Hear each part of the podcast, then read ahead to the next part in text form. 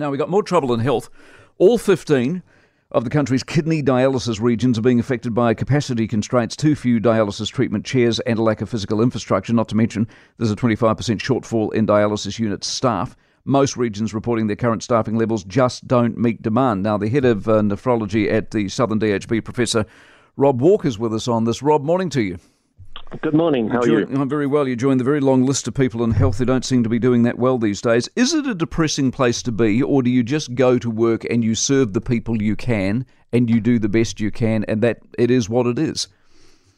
Absolutely. Our patients come first, so we always go to work looking after them. So, very much they come first, and we do our very best to keep that in um, our minds. You know, that's exactly what we do. How dire is it, in your view? It, it, it's a significant issue. Our patients um, deserve better dialysis. They do get dialysis. Nobody is going short, but we could always perform a lot better. And our staff are under immense pressure. And you know, our nursing staff with dialysis units do a fantastic job. They go over and above the call of duty, but you know, it is putting a huge pressure on them, and that needs to be recognised. Unfortunately, kidney disease is not a popular topic. It doesn't get the publicity that other areas of health do. Mm. And this is a long standing problem. It's not something that's just new. We've always been underfunded for provision of care for people with kidney disease. Is there a demand side answer? In other words, if people had healthier lifestyles, they wouldn't end up in the chairs getting dialysis?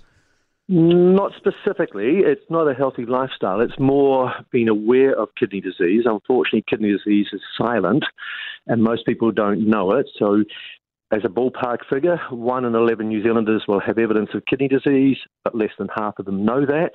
It's silent. It needs to be part of a routine health check where you check your urine, for protein in the urine, you get a blood test to check your kidney function, and you have your blood pressure checked. Mm. There are three very simple measures that can identify kidney disease very early.